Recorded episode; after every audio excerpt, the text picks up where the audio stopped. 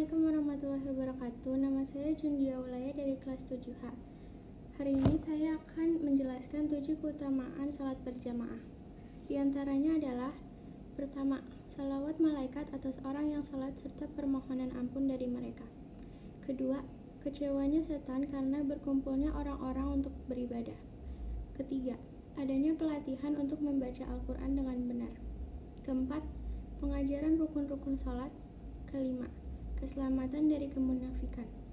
Keenam, ditinggikan derajatnya oleh Allah Subhanahu wa taala.